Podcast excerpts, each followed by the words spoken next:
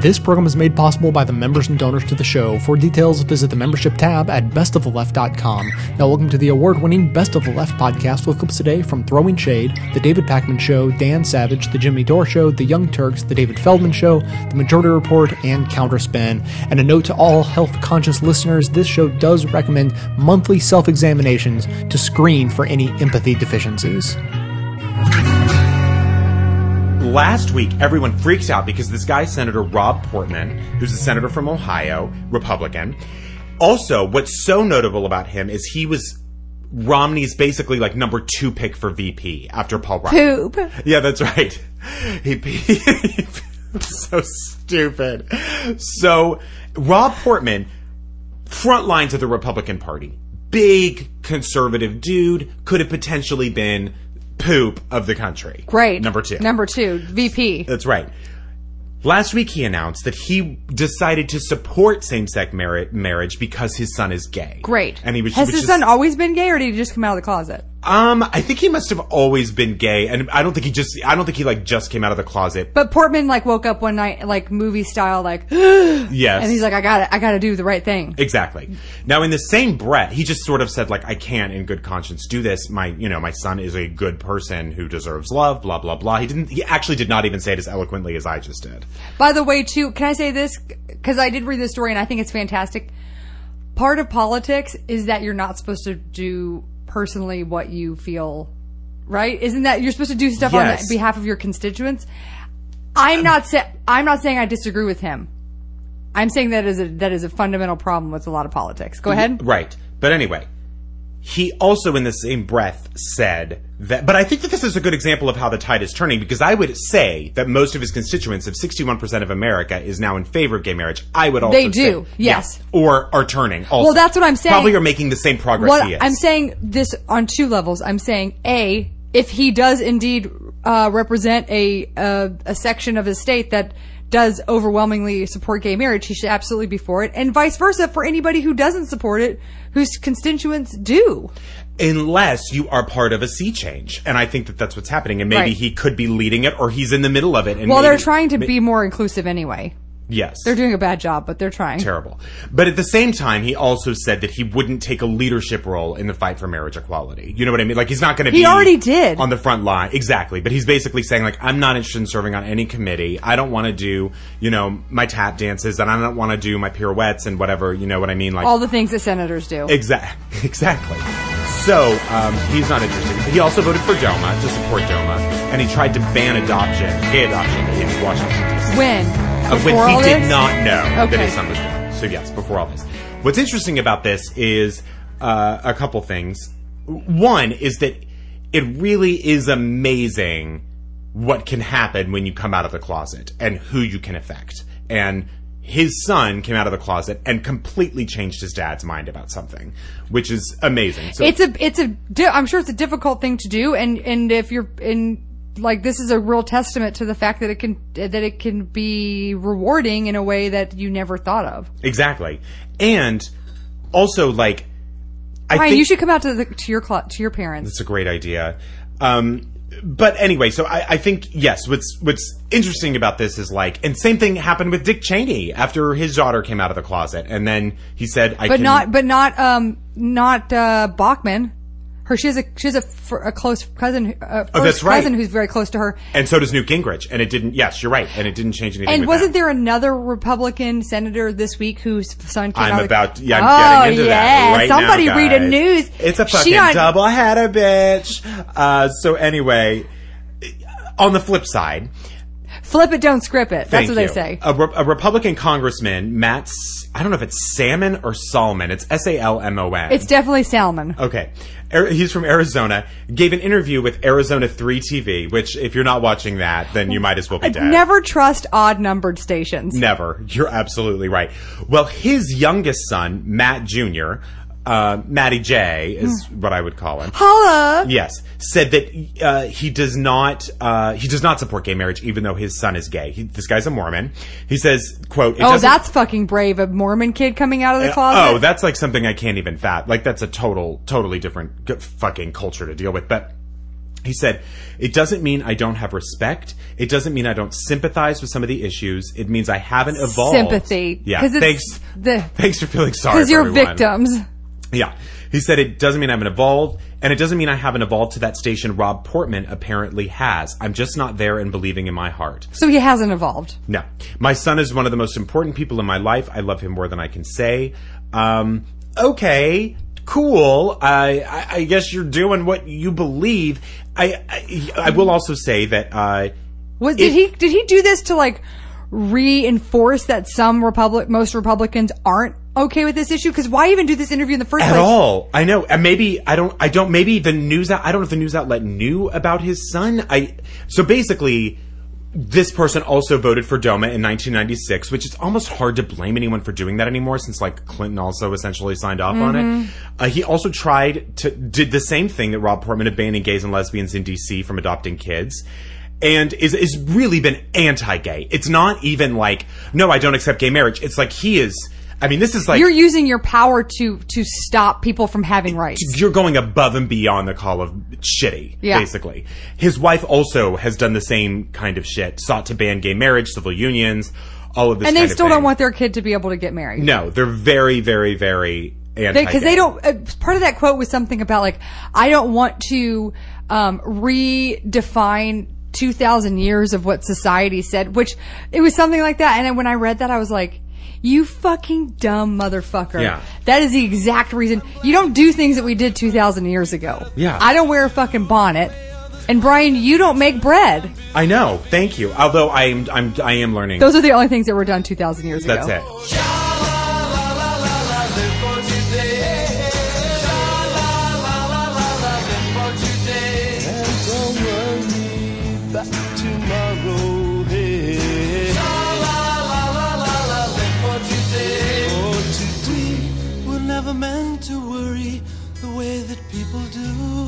And I don't mean to hurry as long as I'm with you.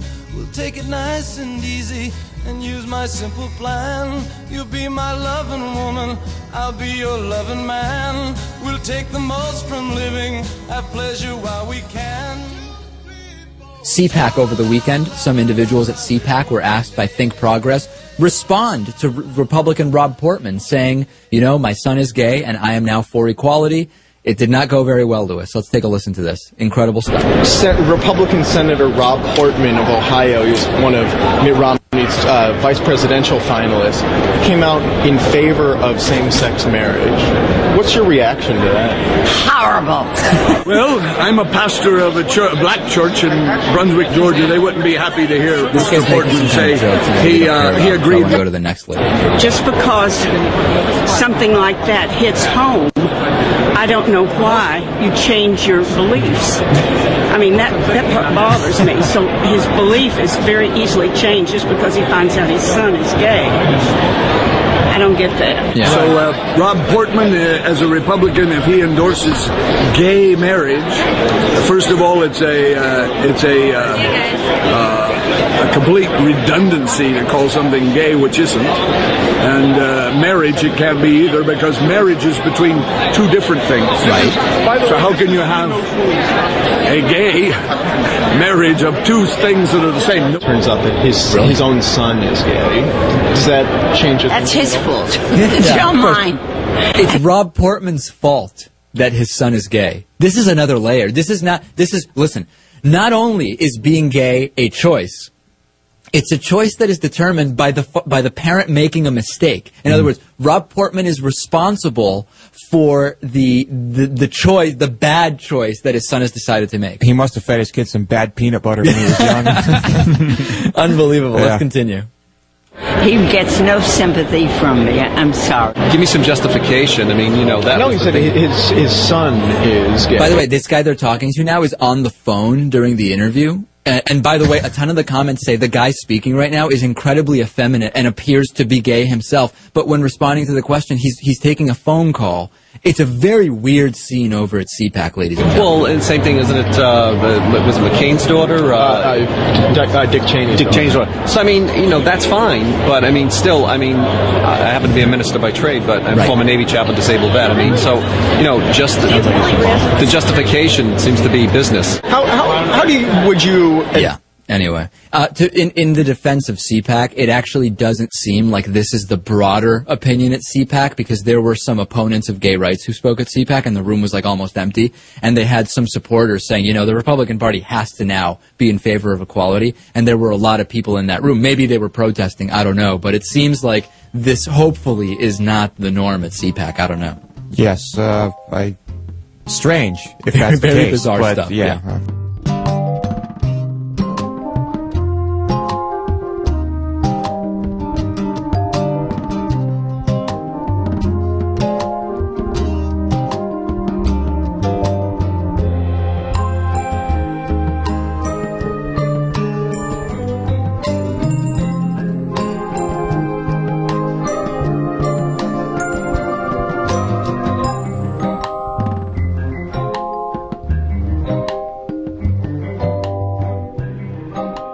We once again have another example of the problem with Republicans. And, you know, I love the Republicans and their problems.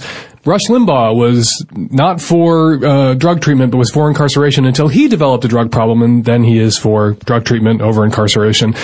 Nancy Reagan is for stem cell research because Ronald Reagan has Alzheimer's disease. Dick Cheney is for gay marriage because he has a lesbian daughter. We see over and over and again the, the problem with Republicans being that they they can't empathize with other human beings and their struggles and their plights unless it happens to them. And then all of the sudden they can see the wisdom in drug treatment over incarceration, in stem cell research, in equality for uh, LGBT people, whatever.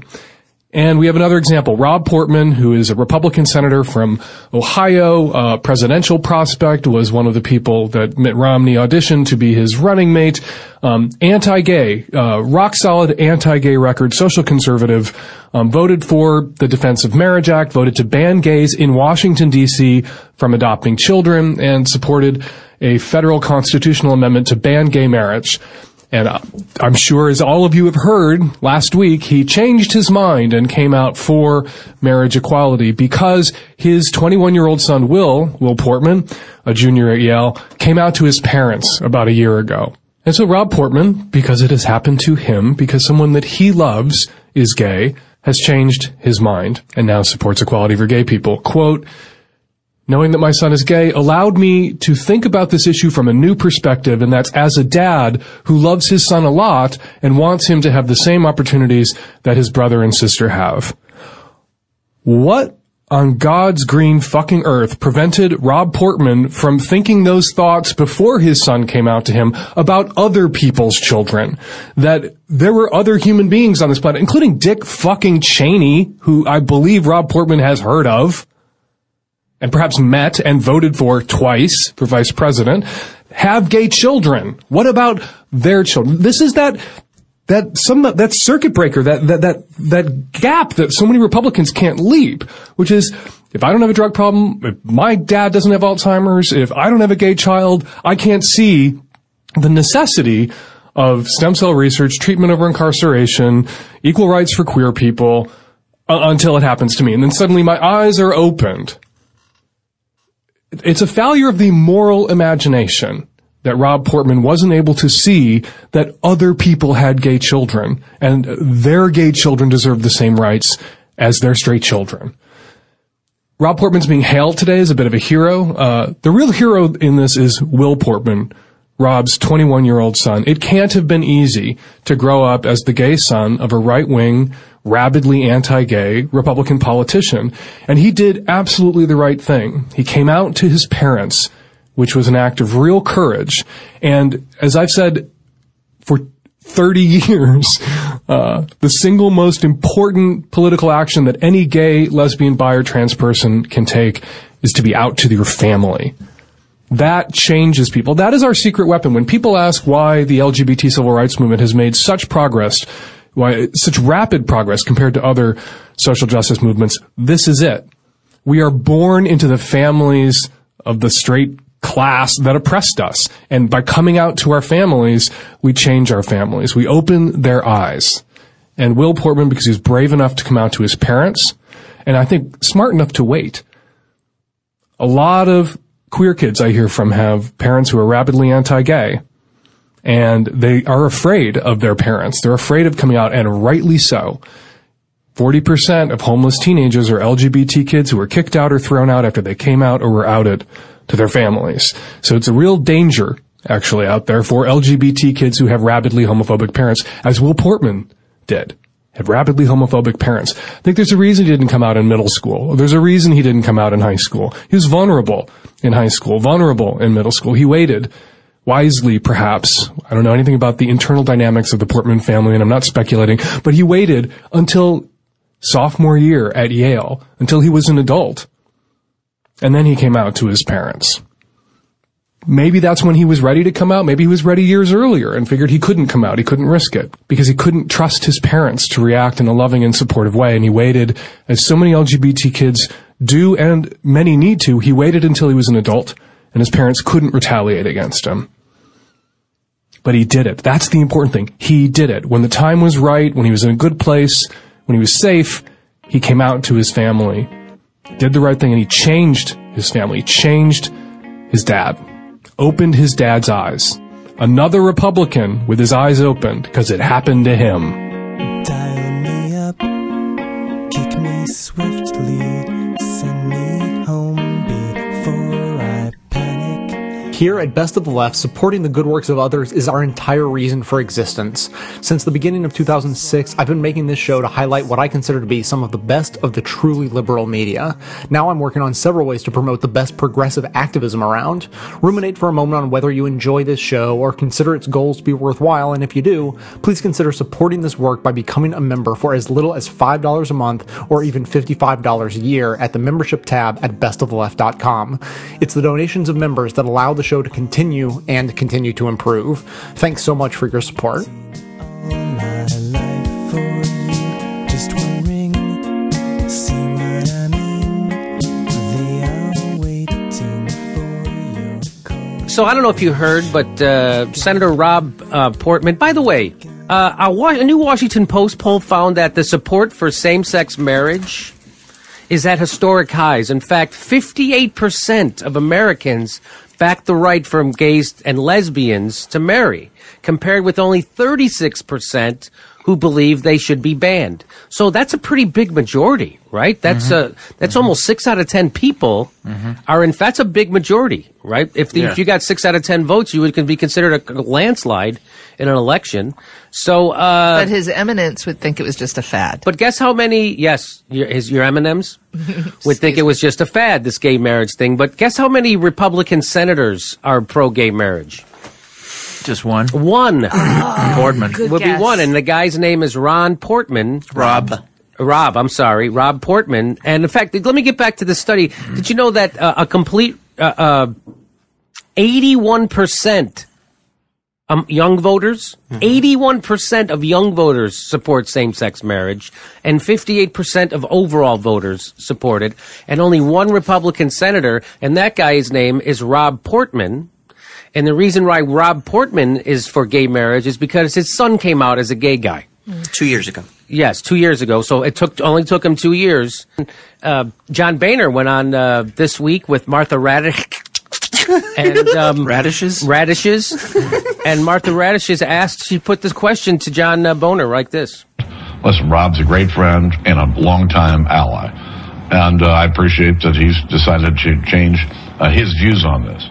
Uh, but I believe that marriage is a union of, of a man and a woman. Hey, listen, Rob Portman and I are good friends, but as a Republican, I firmly believe that having a gay child is something that happens to someone else.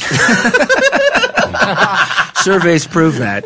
I love my Republican gay friend, son who's not dead yet. I mean, if I changed my mind on a position just because it was based on complete horseshit, why would I keep saying that cutting taxes creates jobs in the first place? Why would I do that? Listen, there's a big difference between Rob Portman and myself. I don't have to worry about Rob Portman's son hating my guts. Couldn't care less. All right, here we go. He's got a little bit more to say. Can you imagine yourself in a situation where you reversed your decision, as Portman has, on gay marriage if a child of yours or someone you love told you they were gay? So now, if your kid turned out to be gay, Johnny, would you hate him? Would you hate him? Listen, I believe that marriage is the union of one man and one woman. Uh, it's it's what I grew up with. It's what I believe. Yeah, and what do you think I am? I'm the Speaker of the House, not the Mayor of Provincetown. My son is not gay, and neither is the other guy guys in the tanning booth yet. Look, it's what I grew up with. Like racism, I see no reason to change. Why would you ever change? Ever? Here we go. Uh, it's what my church teaches me, and uh, My church Uh, is I- never wrong. And yeah, when has the church ever been wrong about anything? Here we go. believe. Uh, it's what my church teaches me, and uh, uh, I can't imagine that position would ever change. Yeah, listen, Rob Portman can say whatever he likes about gay marriage, but I'm not about to turn my back on the millions of Americans who are grossed out by it. I like the there's a the flaw in the premise of the question is when she goes, "Can you imagine?" Stop there. Can you imagine? John Boehner cannot imagine anything. It, it is only what is in front of him that is that is being dealt with. This must have been what it was like to be around in the '60s and watch uh, everybody hang those Dixiecrats and whatever hanging on to segregation now, segregation tomorrow. It's like no, the, it's moving forward. You you guys really can't see where this is going very quickly. But I think that the lesson here is that John Boehner could never love anybody enough to think something else through. Yes. Which I, I would believe. I don't know. You know, you loosen up him up with some cigarettes and red wine. you know? Yes, that guy will fold under anything. You know, and then his just his position is just I believe. That's I- it. I believe. That's This it. is what and then I you have to move on from that. I just believe this. This is what I was raised like. I believe it. It's what I've been told. So I- therefore, it's good public policy. That's right. hard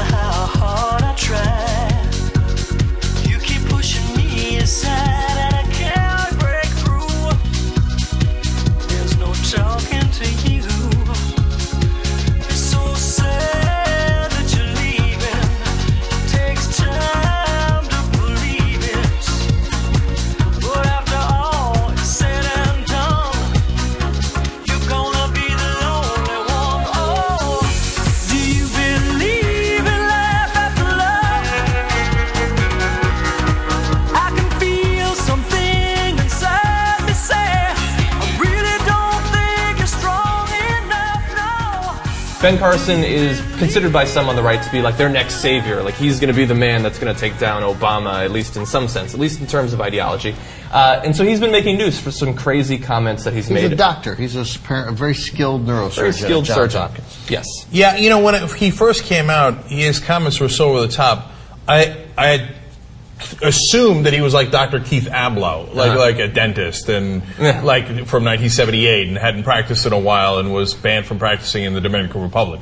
You know, some like nonsense. Is that true about Dr. Keith Ablow? No, no, but it could be. yeah, totally. Yeah. I don't believe that guy's a doctor. Okay, No, but anyway, yeah, yeah. So but it turns out actually Dr. Ben Carson is a very respected surgeon, and he's at not only at Johns Hopkins but a really acclaimed one. Eh, What did you say? Uh, documentaries have been made about him, and also I found out, That- that, according uh, to Wikipedia. that, uh, uh, uh, Cuba Gooding Jr. played him. yeah, yeah, Yeah. Oh, you probably refuted at one point. I don't think I did. No. Oh well. Anyway, uh, he was also the first surgeon ever to uh, separate conjoined twins, which is interesting. Yeah. Uh, but so, but what does that have to do with him being the savior of the Republican Party? Well, you don't just go from being a doctor to being like the next president. Obviously, there's got to be a next step, and so he's been saying some crazy stuff, completely just founded on his religious beliefs. But the that's the that's the connecting part right there. Conservatives, they love him. They love him. My, Oh, totally. I got friends of my mom's trying to convert her, and they're like, "This Ben Carson, you know, Ben Carson, you'd like him." They say to my mom. Yeah. You- you- I like the way that you'd like him. He's black. Yeah, trust me. I black. Yeah, you're right? liberal. You'll like him. yeah. And so, uh, why don't we actually show you the, the statements that he's made that have gotten the most attention? He was on talking about gay marriage. Here's what he said. Marriage is between a man and a woman. It's a well established uh, fundamental pillar of society. And uh, no group, uh, be they gays, be they NAMBLA, uh, be they people who believe in bestiality, it, it doesn't matter what they are, they don't get to change the definition. So it's not something that's against gays, it's, it's against anybody who wants to come along and change the fundamental definitions of pillars of society. It has significant ramifications. It's painful how wrong they are. The, the definition of marriage has been changed a lot, and in, in good ways, too. For example, when we now marry for love, before it was simply a property exchange. Women were considered property, and you would have to pay for that property. That's why you would give a dowry. That's the actual definition of marriage that I like. So you want to go back to that, yeah, right? Yeah, Okay. the original definition of marriage. I don't think it should have been changed in the first place. Right, and there were arranged marriages, obviously, etc. There was no interracial marriage. That was a pillar of society. How for like can you change the definition of marriage by letting white people and black people get married, John? How could you do that? Yeah, I'm Pillar sure of he's. society. I'm sure he's been posed with that many times. Forget white people and black Jews and Asians. Mm-hmm. Come on. Well, they'd be like, the marriages in L.A. and New York would be cut by half if you didn't allow that. Who are we supposed to marry? Other Jews? I don't Crazy, think so. crazy talk. And so, like, he's gotten criticism for those comments, although obviously the right just absolutely loves it. Because, you know, like we said, he's a noted philosopher and theologian. Oh, no, wait, no, he's a surgeon. Doesn't have anything to do with religion. But whatever, that's what he's becoming He's a very famous for. deeply religious man. He spoke at the, the February uh, of this year, the National Prayer Breakfast. That was like his coming out party, I guess. In a- in a manner of speaking. Yeah. So uh, he's saying that those comments were taken out of context. And joining me now is Dr. Ben Carson, Director of Pediatric Neurosurgery at Johns Hopkins Hospital and a recipient of the Presidential Medal of Freedom. You know, I think, you know, in terms of what was said on, on Sean Hannity's show, uh, that was taken completely out of context uh, and completely misunderstood in terms of what I was trying to say. You know, as a Christian, you know, I have a duty to love all people, and that includes people uh, who have other sexual orientations, and I certainly do. They define love oddly. Yeah, so that was a and half an apology. He never Mm. took it re- anything back. And then, of course, then he's going to double down and say, "Oh, the liberals are the real problem." See, it's funny when he when he's not on Fox News, he seems slightly conciliatory. Yeah. He goes back on Fox News or conservative talk show, he went on Mark Levine's show, Yeah. and all of a sudden, no, he's back to being totally right wing. So let's watch that.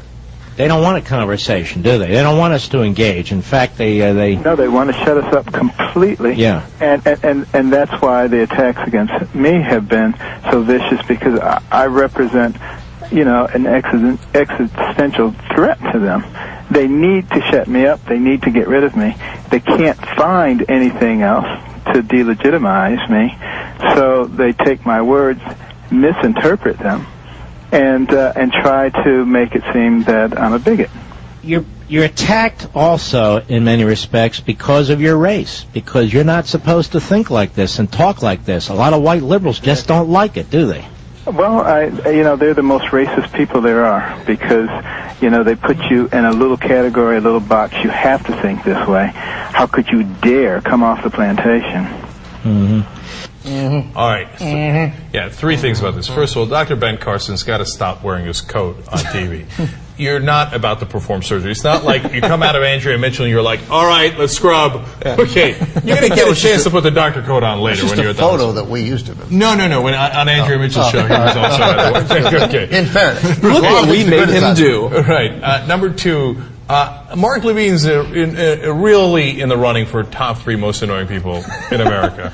like, ah, yeah, it's the liberals, isn't it? Ah, right? Oh, oh, yeah, of course, it's the liberals. Number three, you got to uh, black conservatives. Pl- please stop with the uh, they are you know the liberal plantation talk. It's Uh-huh. it's really stupid, and it doesn't help your cause, and it really alienates only 98% of other African Americans in the country. So, Yeah, just I mean, word to the wise. Any conservative who gets a public forum and espouses the idea that gay people are like NAMBLA or uh, people who want to have sex with horses uh, is a fool, and we will mock for being an ignorant douchebag. Yeah. I'm sorry, jackbag. I got to work there. Jackbag in. Um, I, so it didn't matter that you're black. We'd do it to anybody. We did it to Rick Santorum, and he was white. Uh, the most ra- we're the most liberal white liberals. I'm the most racist person there is. I'm the most racist person there is. That's what completes the circle, Mm. though, because like what he'd set up until that point would have, you know, possibly got him elected as a Republican senator or something. But to be a contributor on like Hannity's show someday, you have to do the full circle and say that it's actually the liberals that are racist. Black, like blacks are just loved by Republicans and conservatives. It's really the liberals keeping them down. And so now he can get hired by Fox News. JR, uh, uh, do you enjoy uh, being referred to as being on the liberal plantation? Is that something that might convert you to being a conservative uh, like Ben Carson and Allen West plan? Well, as as I was, you know, as I always say before, that's you hear certain terms and you're like, oh, this guy's on that frame. Moving on. When you say anything about you know racists in general, when I hear certain things like, oh, I don't need to get upset about this guy. He's a racist. Move on. Push him out of our brain. So there's certain trigger words that they've been taught, and then I'm not sure who they're pulling in with these words. Like I've, I don't know. Well, I guess maybe other white conservatives that think it the way he does. But as soon as he says they want me on the liberal plantation, there's certain people he's reaching out to. That's that's the word for. But I'm what- one of these guys. Please pay me. Yeah, now, please pay me. by the way, and by the way, he's retiring from Johns Hopkins next year, so. Speaking of that, by the way, is uh, do we pay Jr. So, uh, yes. And so Johns Hopkins specifically had a problem with what he said because he's known as a representative of that organization, obviously. And uh, we, we played you his quasi apology that he gave. He actually has a written apology that I think is actually pretty powerful, or at least effective. It's an had to- actual apology. He had to. he- the- that that did not satisfy. No, no, not at all. But I, I think that this might, well, you guys be the judge, I guess. He says, I am sorry for any embarrassment this has caused, but what really saddens me is that my poorly chosen words caused pain for some members of our community, and for that I offer a most sincere and heartfelt apology. Hurting others is diametrically opposed to who I am and what I believe.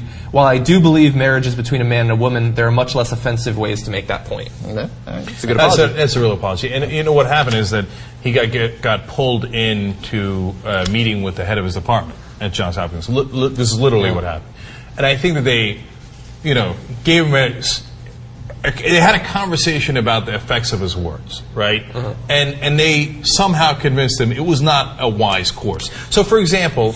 Uh, he was about to give the commencement speech, I think, at, at graduation, or is that what they call it? Uh, yeah, and and now there's a whole student movement to make sure he doesn't give it. And I think, and, it's not a matter of threats or anything. I think the head of the faculty is saying, look, it's probably gay faculty. And you know, Bob, Gay you- students. right? And you know, and you know the students. You, do you really want to say that about Professor Livingston, whatever it is, right? and do you really want the students to pull you from this? I mean, and have a, maybe a real heartfelt uh, conversation about. Come on, Ben. You really like believe you're, this? you're brilliant You're right. at what you do. You have a lot to offer. You're, you're, you're, you're, you're also you're leaving us with no choice, and you're a freaking doctor, man. You're supposed to make people better. Yeah, Um, and, and, and so then you have this awkward situation where it's obvious that he doesn't really believe the things he's saying in this apology, unless I mean he could have had a conversion through a real conversation there. But now he's in the kind of in the worst of all worlds because when he apologizes like that, you know the conservatives are like, ah, yeah, Weak. they, yeah, He's they not made a- him do it. but he's I- not a- He's back on the plantation. Oh yeah.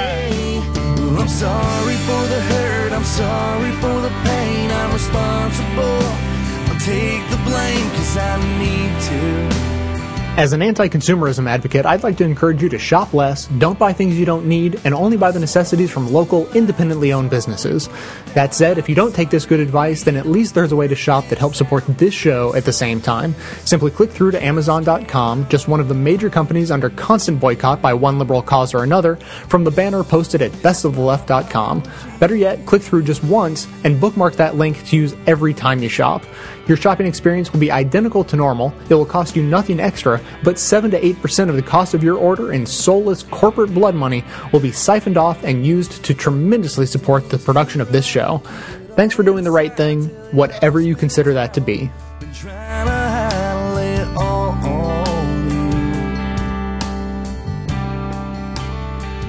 This week, the chairman of the Republican Party, Reince Priebus, announced the results of what he called a GOP autopsy and recommended major changes in how Republican candidates present themselves to voters. He says the Republican Party needs an entire makeover, which is why the Republicans are now teaming up with the television network that also needs an entire makeover.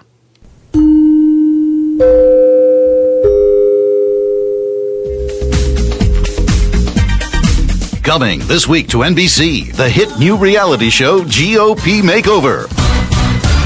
Each week, our host, Janie Haddad Tompkins, takes a Republican candidate and tries to remold him, and it usually is a him and not a her, for the 21st century. Thank you so much for coming. I'm Janie Haddad Tompkins, and I'm here to make you a winner. A winner? Young woman, you look more qualified to make me dinner. Ha ha ha! Ugh, always the same. What's your name, sir? My name is Craig Mark Scott Sellers III, and I'm running for Congress in Connecticut. What a surprise. Not to nitpick, but I was assured I'd be speaking to the host of this program, not some chippy underling. Whoa, Buster. We have got a long way to go. Ooh, just like that cigarette ad you gals liked so much. You've come a long way, baby. Can Janie take those biggest losers and make them appealing to American voters who aren't white, aren't over 70, and don't wear hats made out of carefully folded sheets of tinfoil? Okay, Craig Mark Scott. For our first exercise, pretend that you are at a campaign event meeting voters and that I'm a black man. Okay. uh, please don't hurt me. Here's my wallet. No! Let's try something different. Now pretend I'm a Latino voter. hmm. Okay. Uh, Lupita, you missed a spot in the bathroom. And could you open your purse? Some cinnamon Pop Tarts have gone missing from the butler's pantry. On GOP Makeover, no contestant ever gets kicked off the island because that's where they hide their secret bank accounts. Okay, Craig Mark Scott. If a voter asks where you stand on gay marriage, what do you say? I am absolutely, positively, 100% against it. Unless my son Bridgman comes out of the closet. GOP Makeover. It's the show for people who think Celebrity Apprentice is too subtle and Jersey Shore was too intellectual. So, Joni, how would you like to have drinks on my yacht? Janie, not Joni. Ooh, bring her too, and wear a bikini. You are a pig. The only way you'll ever connect with a voter is if they smack you in the face. Ow! Ow, okay, please stop hitting me, girlie. Ah, careful, you nearly dinged my patella. As you know, I prefer to pay other people to fight for me. Ah, you, come here, you. Get your gross, rich, white hands off of me! That's it. Hit me harder while I pretend to resist. You're Ah. disgusting! I can't believe you get voted into anywhere! Mommy, mommy. GOP Makeover, Tuesdays on NBC, right after some other show nobody watches. But you know that she's watching. She's laughing, she's turning, she's holding her tonic like a cross. The room suddenly spinning, she walks up and asks how you are. So you can smell her perfume, you can see her lying naked in your arms.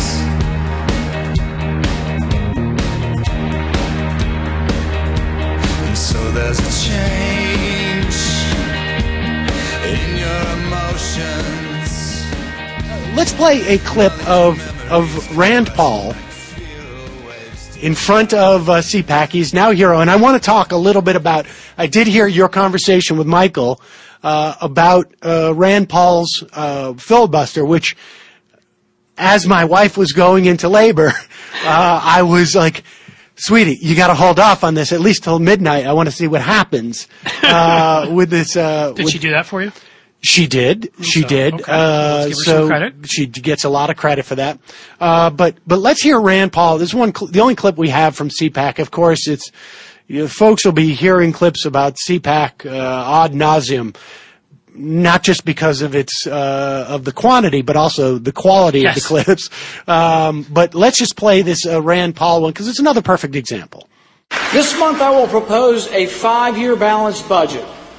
My budget eliminates the Department of Education.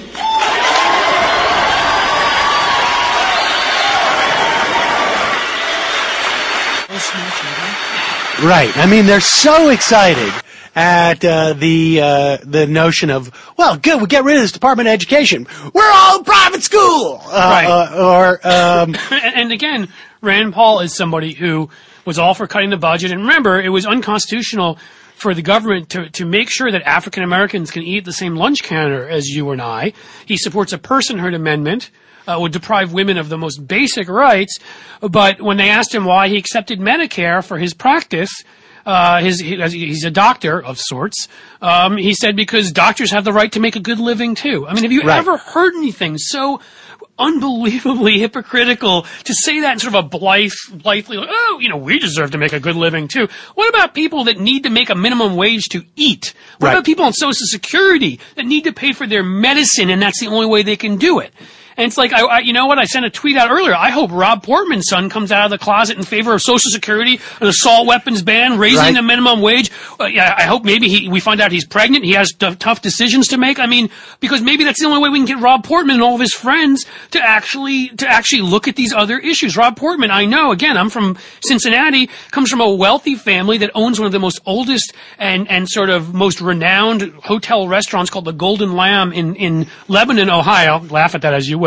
Um, in Lebanon, Ohio, which is a, a sort of far out kind of exurb of Cincinnati. He went to Dartmouth. He never had any trouble financially in life. Maybe if one of his kids were unemployed and poor, he'd feel Right. differently about that. And, you know, and his social conservatism, which I don't think he believes in most of it, comes from a time, you know, Cincinnati 30 years ago was the place that spawned the likes of Ken Blackwell. People like myself have been, have been moving there for a variety of reasons, and, and it's changed. It supported Obama the last two elections. So maybe it's now a little safer for Rob Portman Right. to come out for some of these things. But in the end, the end result is I don't care what he really thinks. I care what he does. Right. And all of these guys either believe this garbage or behind the scenes, I think a whole lot of them, from your Lisa Murkowski's to your Rob Portmans to your Dan Coats and others, feel the same way their colleagues who've left the Senate, who many of whom came out and endorsed Obama, Durenberger, the former senator from Minnesota, and I'm trying to think of former governor, what was his name, Larry, whatever, from, from South Dakota, who, you know, all these guys, because they're no longer in elected office. Right. You know, like Huntsman now. So they can come out and before all this stuff, I don't believe that it differs so much that, oh, I was in Congress five years ago, but I've completely changed since I've left. These guys are just all scared and they won't do the right thing. I mean, I shouldn't say all. I'd say there's a chunk of them that are scared, and then there's all the Tea Party people. You know, who are absolutely insane and sit in corners and stare at the wall, you know, and try to think of ways to make other people's lives more difficult. Um, and Yeah. it's, it, There, well, yeah, there, I mean, there are two implications here. One is that it, it, it it's an insight into the the real sort of uh, the the the the the way in which conservatives think in terms of their capacity for empathy, because there's no, there's really, I mean, your tweet uh, says it all. I mean, eh, you know, if uh, Portman had uh, relatives who were, you know, the takers, not the makers, or as they they they would perceive it, perhaps his perspective would be different. And then, of course, it also gets back to that uh, thing that we've been saying for some time now, is that um, the Republican Party uh, basically made a Faustian deal uh, to enhance their electoral opportunities, which is to to um, uh, create an electoral base out of uh, a combination of misogyny and homophobia and racism and uh, nationalism the and brown anti- shirt wing. Yes. And I'm sorry to say it that way, but that's where they are the, the, the storm. They're the, the foot soldiers who go and raise hell. Yes, and, and, and, and do it on the, the backs of these uh, social issues, and society is leaving them behind, but they are still essentially beholden to that, and, and we see it uh, time and time again. And uh, so, I mean, it, it's simply, uh, it, it's it's fascinating. And again, you know, uh, what what what courage does do we really need? I mean, are we really going to say that uh, eh, that that, that Portman it, it took courage for him to come out and say, "I don't want to screw over my own son"? I mean, honestly, I mean, Dick- really, Dick I mean, honestly, it's, yeah. Cheney's one of the most antisocial human beings. If you saw that piece in the New York Times today, because this new documentary's coming out on him, he's still like, "We did the right thing in Iraq. I'll do it again." Thousands of people died Right. because of this guy's lies Right. and this guy's stupidity and his ineptitude, and I can go on and on. He's literally a terrible human being, but he's for gay marriage because that's what it, that helps his own personal family. That that helps his daughter. And again, I'm not saying I'm not glad to have Rob Portman with us on this. Right. I am. No, of course. The more the merrier. And I'm glad to have Mark Kirk now supporting Medicaid. And I'm glad to have Chris Christie thinking the government has a role in providing hurricane relief. But at the same time, you know, it, we still need to call out these people and say, when can you see beyond your own circumstances? Right. When can you, you we talk about evolution, you know, Rob Portman's, uh, you know, evolved in this issue. It really, I think this really is evolutionary biology. At some point, these guys haven't quite made it as far up the evolutionary ladder as some of That's us right. because we're all born originally to fear everything that's different. That's how the species survived. As we get to be more evolved, we learn that, hey, that person has darker skin than me. That person is a woman. I'm a man. That person has a different sexual preference. Maybe they're still the same as me in most ways. Maybe, you know, in, in the ways that count, we're still the same people. But the, on the right, they just can't seem to take that step up, you know, the, that further step up the evolutionary ladder. It seems that the, that part of the ladder breaks and they fall down to the bottom whenever they try to do that. Well, I mean, I think the, the, the conservative id is fundamentally reliant upon this notion of my circumstances, my circumstances are universal. And I cannot imagine, it is impossible for me to perceive uh, that other people could be just as good a people in different, eh, but in different circumstances than me. Only our way, God, country, and you can only do it the way we've done it. And they, even in those instances where they have a perfect example, not just of their own, uh, uh, that, that in their narrow silo, uh, uh, that the circumstances, uh, are, are, are different, but they can't even learn from that example. And the sun burns into your eyes. You watch a plane flying across a blue sky. Hi, I'm Sam Seder. You may know me from my shows on Air America Radio, from filling in for Keith Olbermann on Countdown, or even, God forbid, my directing shows like Comedy Central's I'm with Busey. If not, you should really get to know me. Not personally, of course, I think we'd both find that uncomfortable.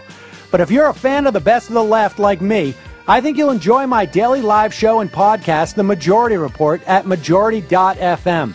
It's a daily dose of political news, analysis, and guests like Chris Hayes, Robert Reich, Digby, comedians like Marc Maron, Janeane Garofalo, filmmakers like Morgan Spurlock and Lucy Walker, and on occasion, between my rants on raising taxes, ending wars, and decorporatizing our democracy, I can be mildly amusing.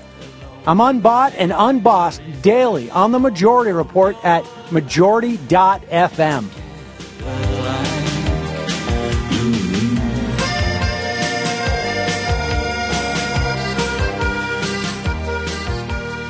This week, the Republican National Committee released the report of its task force assigned to examine what went wrong in the last election. According to the report, the GOP must press for immigration reform, gay tolerance, and work harder for the votes of young people and minorities. But the question remains how to do all that and still be the party of an angry mob with pitchforks. RNC Chairman Reince Priebus said focus groups described the GOP as narrow-minded, out of touch, and stuffy old men. And those are the people that like them. Indeed, this is a time of crisis for Republicans as a serious ideological battle rages between the party's two right wings. Libertarian crackpots versus pragmatic sons of bitches. Crucially, the report strongly favored immigration reform as the only way to slow down Hispanic production of what it called Democrat babies. The party also needs to tone down its anti-gay rhetoric. For example, Republicans can still oppose same-sex marriage while pointing out that gay men often make the best wedding planners. The GOP is also launching a $10 million marketing campaign to encourage women, gays, and minorities to sell each other out. Sell out with me, oh yeah, sell out with me tonight. The record companies only give me lots of money and everything's gonna be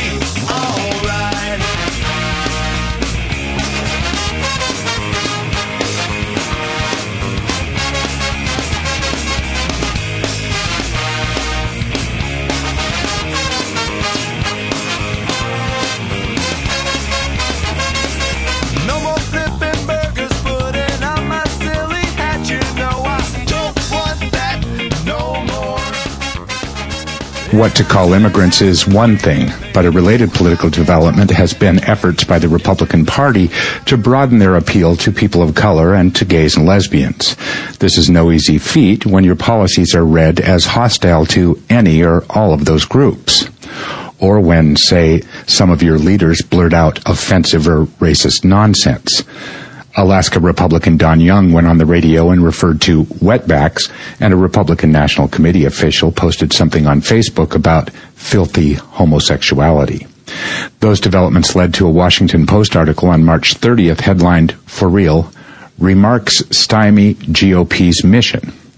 And it led off like this, quote, For a Republican Party embarked on a mission of modernization, an ethnic slur uttered by a senior House Republican this week offered an unwelcome reminder of the past, close quote. Of course, since these are actual current Republican Party officials, it's less a reminder of the past than of the present. And according to the Post, the slurs, quote, highlighted the challenge Republicans face, close quote. The paper seemed almost sympathetic with the plight of the Republican Party and even permitted them to take a swipe at the media for noticing the bigotry. Quote, some Republicans argue there's a double standard in which the news media focus on outlandish things that Republicans say and ignore similar gaffes by Democrats. Close quote.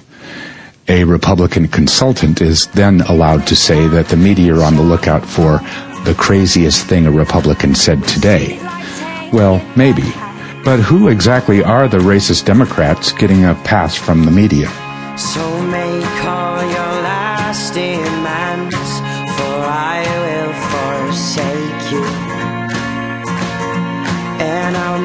your eyes for the very first time, for the very last. So love me, mother, and love me, father, and love my sister as well. Good evening. I'm Janie Haddad Tompkins, and I'm here with Representative Don Young of Alaska. Mr. Young, good evening. Hey. Mr. Young, you turned heads on Thursday when during a radio interview you said, and I quote, My father had a ranch. We used to have 50 to 60 wetbacks to pick tomatoes. It takes two people to pick the same tomatoes now. It's all done by machine. Unquote. When you made this statement, were you aware that wetbacks was a derogatory term for Latinos? I don't know. You don't know? Uh huh. All right. Well, during a time when the GOP is desperately trying to woo Latino voters, do you feel that you're referring to them as wetbacks is, well, counterproductive? I don't know. It's like haters gonna hate, you know? I'm not sure I do, Mr. Young. Oh, this whole thing is so gay. Excuse me? Yeah, I said this is gay. Mr. Young, that is highly offensive. I know, very highly. I'm sorry if their backs were wet. It's what happens when it's hot and you pick tomatoes for 14 hours straight without a break. Sorry America's hard, and I'm sorry you're being so gay about it. Mr. Young, you're minimizing what many consider a real problem with the Republican Party. A denial of the inherent racism and sexism within the GOP that has taken your party from the mainstream to a regional party of bigots and Hey, hateful. hey, hey, hey, hey, hey. Listen. Do you watch Downton Abbey? Yes, I do, but I don't know what that has to Gay! Gay, gay, gay, gay, gay, gay, gay! I knew it! That's all the time we have tonight. Thank you for tuning in, and thank you, Representative Don Young, for joining us. You're an alright broad, Janie. Offensive, Mr. Young. Oh, I'm sorry. Retard. Also offensive.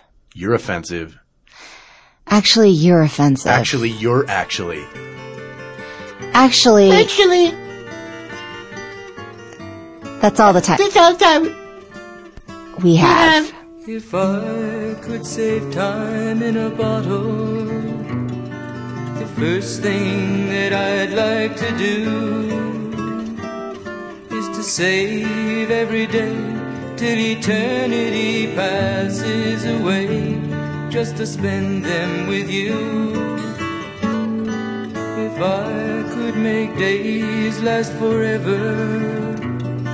If words could make wishes come true, I'd save every day like a treasure, and then again I would spend them with you. So a lot of you might have heard about the racist heckler at uh, CPAC. His name is um, Terry, and um, it's Scott Terry. And he defended slavery and said, hey, look, uh, blacks got uh, food and shelter. What are they complaining about? Basically, you're about to see the tape for yourself, uh, so I don't need to paraphrase it. Well, actually, what we've got now is the fuller, uh, more unedited, longer and clearer tape of exactly what went down. Uh, you'll see uh, Kim Brown jump in there at some point and challenge him on that. You'll get the full context of it. And then I want to tell you what happened with Kim Brown later when she tried to ask a question. So now, the reason we give you all this is because some right wingers have said, oh, no, no, you guys are being unfair. Uh, the crowd did not necessarily support him. CPAC doesn't necessarily support him, etc. So l- let's take a look at the video ourselves. Scott Terry uh, from North Carolina. Um, I appreciate your method, but I have a few. Uh, Sure. I don't think you've addressed some of my considerations. out Okay. of that, uh, so maybe you could. What's that? I'll lay them out. and Maybe you could talk about Okay. it. I, I, it seems to me like you're reaching out to voters. Your method, your program that you're offering us, at the expense of young white Southern males like myself, my demographic. Um, I study literature, English literature and stuff, and as I read about the past, I really came to love my people and my culture. Okay. And that, I know that's anathema. I mean, I know that's No, it isn't. bad to say. That's So okay. nobody says. Yeah. It's So, okay, so my question would be, uh, I mean, I, I feel like my people, my demographic, are being systematically disenfranchised. And furthermore, uh, you know, people like the lady over here in the red shirt applauded and said, "Yay, that's good." My my problem is why can't we be more like Booker T. Washington Republicans and his famous statement that let's be unified like a hand but separate like the finger. Okay. The question is, why can't we be more unified like Booker T. Washington Republicans versus Frederick Douglass? They call Booker T. Washington second to Frederick Douglass.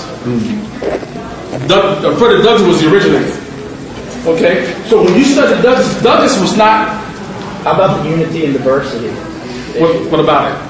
Doug just talked about that. Why can't Doug- we Give me an example. diverse? Why Give me an- can't we be Here's an example. When Douglass escaped from slavery, I think 10 years or 20 years after he escaped from slavery, he writes a letter to his former slave master and says, I forgive you for all the things you did to me. Forgiving him shelter, and food, all those. I be- no, listen, wait a minute now. Listen, I'm serious. Wait, wait now. You just said. Wait, wait, wait, wait, wait.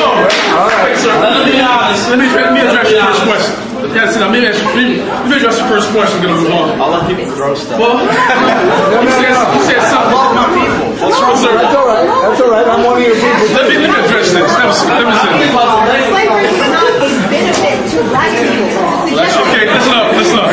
Listen up. Let, let's go on. Let me address this, please. Let me address this. Hey, Carl. If I can, we, we can talk about folks. I, I love the passion, on, on, especially on this this topic. It's fantastic. Um, but the presentation is not necessarily meant to be a debate. That's right. And the questions are certainly welcome. So that's amazing. Now, the African American woman you saw there uh, in the exchange is Kim Brown. Uh, the, it was documentary filmmaker Katie Jordan who provided the longer clip. It's going to be part of filmmaker Kevin Dotz's forthcoming documentary called Black Tea. And uh, the full context is really interesting because, you know, you hear some noise in the room, and obviously some are objecting to what uh, Scott Terry said. Uh, but it appears that some were actually supporting him. In fact, that man in the back is not yelling at him, he's yelling at Kim Brown. Now, if you saw there, uh, Terry said uh, that slaves were provided food and shelter by their masters. Are they not merciful? And uh, that why can't we be segregated, right? Now, what's really interesting is the context because K. Carl Smith, who's uh, the host speaker that you see there, afterwards told TPM, Talking Points Memo, that he was rudely interrupted, not by Scott Terry, by Kim Brown. He blamed Kim Brown for what happened there. He said that he later went and had a conversation with Terry and that, quote, we left as friends. So he's friends with Scott Terry, but not friends with Kim Brown, who was rude. And then it, it- here's where it gets really interesting. Benjy Sarlin, reporter for TPM, was at the event, and he says that uh, Kim Brown later got up to ask a question. And when she did, she first prefaced it, being honest, said, I'm not a conservative. And it was immediately booed down. They told her there was yells of, according to Sarlin, yells of "shut up," "no one wants to hear your question," etc. And there were boos, and it took her a long time to get the question out. And and we've asked the, the filmmakers and others have uh, to see if we can get that question on tape as well, right? Because that gives you the important context. Scott Terry was not booed down. There was rumblings, some pro, some con, etc. But overall, like, oh, interesting. Yeah, maybe we should go back to segregation. Right. Interesting point about slavery and how the slaves had it so good. Kim Brown, oh, you're not a conservative. Boo, boo. So it's not like they couldn't boo people down. He said, Scott Terry did in the middle of his speech, I, know, I guess people are going to want to throw things at me. But nobody did. Nobody shouted him down. He was allowed to speak and make another point. There was nothing thrown at him. Kim Brown, I'm not a conservative. Boo, get out of here. Nobody wants to hear you. Look, it doesn't necessarily represent the rest of CPAC. It certainly doesn't necessarily represent all the Republicans in the country. That's crazy, right? But that room right there at CPAC seemed much more open to that guy who was clearly racist than the woman who just wanted to make a comment and said the preface of, I'm not a conservative. So it appears, at least in that room, racists are a lot more welcome than non conservatives. That's not a good sign for a party that claims they want to open up and reach minorities.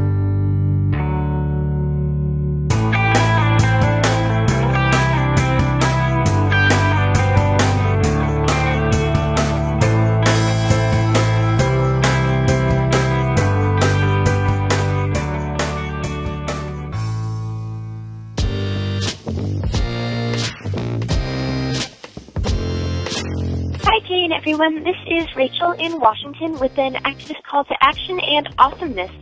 I'd like to invite everybody in the general DC metro area on Saturday, April 13th to come out to the K Street 5K run to stop corruption on Capitol Hill and get money out of politics. It's being put on by an organization called Represent Us. Uh, you can check out their website at www.represent.us. They're supplying money suit costumes, so you'll be out running dressed like a giant hundred dollar bill. The idea is that money runs everything in Washington, but it's usually behind closed doors. But now everyone will see it out in the open. It's cherry blossom season here too, so there'll be lots of tourists around and hopefully some great media coverage. The race or just fun run starts at 2.30, but we're asking people to please show up by 2 o'clock so we can start on time. The start is at Farragut Square, close to the Farragut West Metro stop, and it finishes on the west lawn of the Capitol. It's a really flat terrain and a really straightforward route. It's just a lot of fun. After the run, there'll be live music, a comedy act, a couple key activist speakers, and of course, plenty of free Ben and Jerry's ice cream.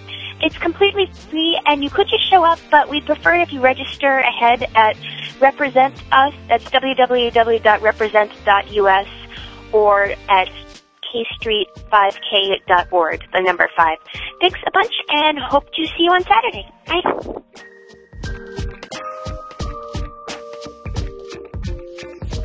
Hey Jay, this is Ty. I'm calling from Yuma, Arizona. I just wanted to comment on some things that were said on the last uh, This Week in Blackness clip that you played on the last episode. This guy was basically saying, out of love, I'm going to tell my friends and family who are gay that they're doing wrong and they're harming themselves. God made you, you're as good as I am. I'm not arguing that point. I'm saying I care enough that I'm going to say to you, if you get involved in that lifestyle, it's harmful to you, it's harmful to others, and I'm going to do my best to show love by giving you information. And then Elon comes back with something like, oh, so that's how you show people that you love them by being a dick? you wait, wait. You're going to do your best by showing love and being a dick to the person and trying to make sure that they never ever get to have the same rights and uh, that that the rest of humanity has here. That what? That's that's how you love them. And just from the point of view of a person who did once call themselves a Christian, it really is out of love and concern for people that they would say things like that.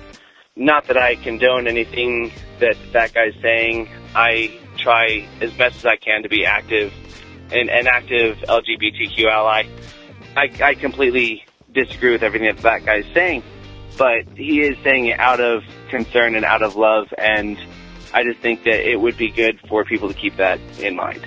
So thanks, Jay. Really appreciate the show. Keep doing what you're doing. Have a great day. Bye.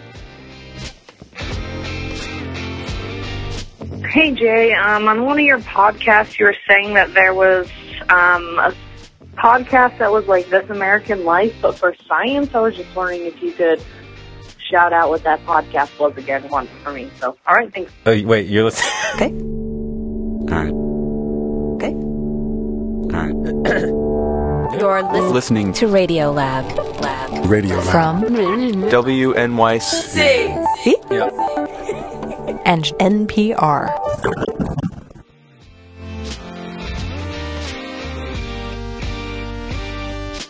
Hi, Jay. This is Nathan from Vancouver. I just wanted to comment on a segment from the uh, gay rights episode with uh, Twib, and they were ta- Elon was talking about how sometimes the people polled, only a small portion of them vote. The argument that the public is overwhelmingly in favor of same-sex marriage, Chris, is ludicrous. 33 states have voted to keep marriage the union of one man and one woman. A poll and a vote are two different things. You can have a poll that says something of the opinion of 500 people, and then when it comes to vote day, only 120 of them voted. Basically, the problem with that logic is that the polls aren't votes. Votes are votes. And so if you think something and you answer at the pollsters and you fail to go to the polls and vote on it, then that's your fault. The only exception I would give to this is for perhaps things like drug decriminalization and things like that, because many of the people who would participate in that vote have been specifically barred from the vote by that particular policy. So you get arrested for drugs, you're criminalized, you have a felony, you can no longer vote. Therefore, even if uh, you are part of the population, just a subset of the population that thinks that policy sh- should go away, you're unable to vote on it because that policy criminalized you. The arguments made by the attorneys in this case, the same ones that argued uh, Bush v. Gore, they basically didn't even argue how many people think it's a good idea and how many people don't, so much as they argued there's no compelling state interest discriminate. And that's the argument. The argument shouldn't be how many people think that you have this right or you don't. The argument should be what is the compelling, unavoidable state interest? What is the unavoidable harm of allowing you this right? And that's what the argument should be, regardless of if the polls say 8% of non-gays support gay marriage. Thank you. Bye.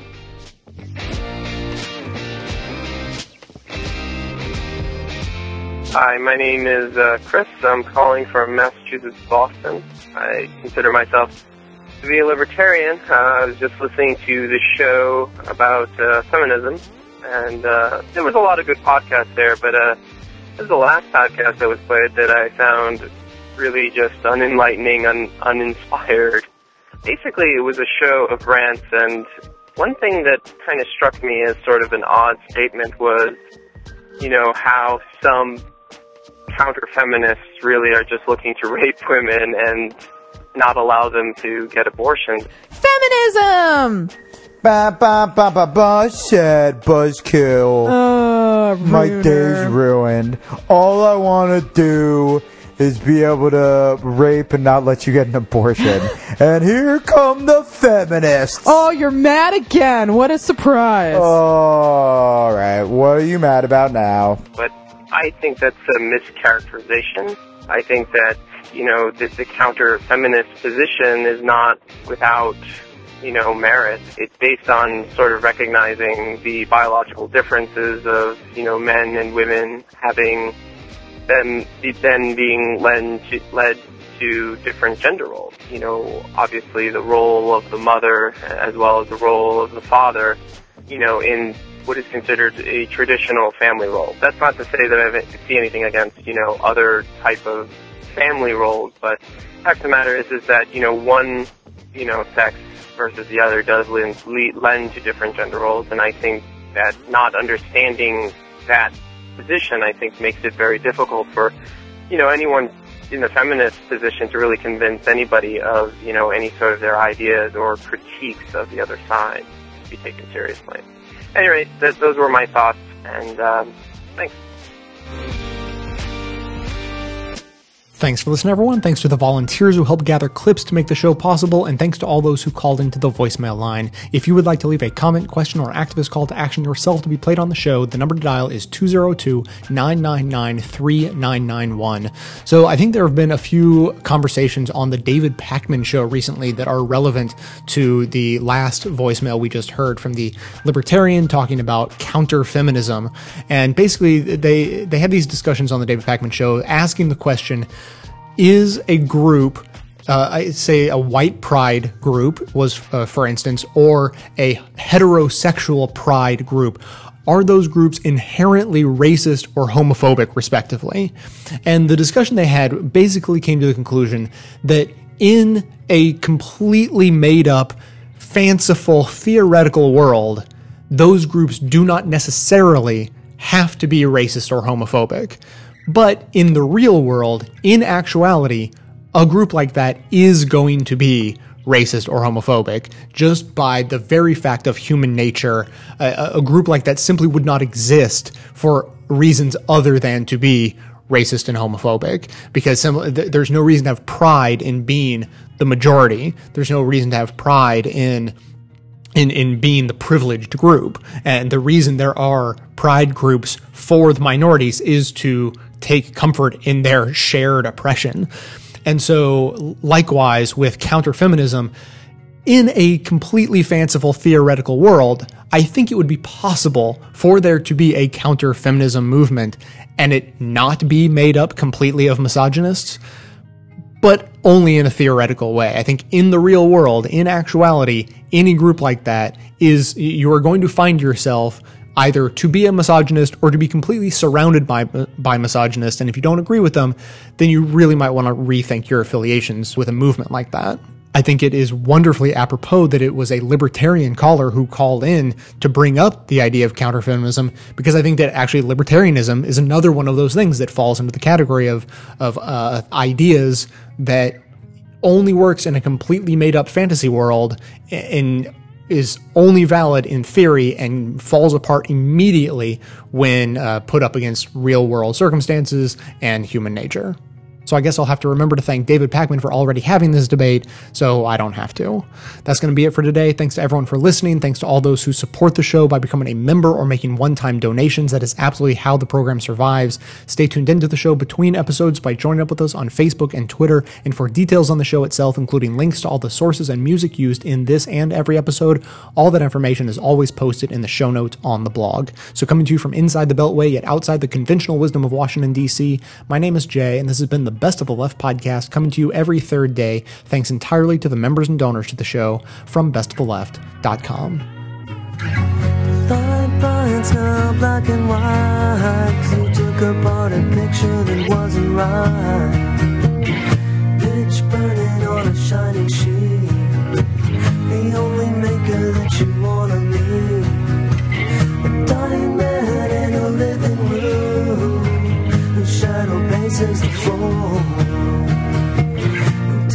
out any open door. This is not my life, it's just a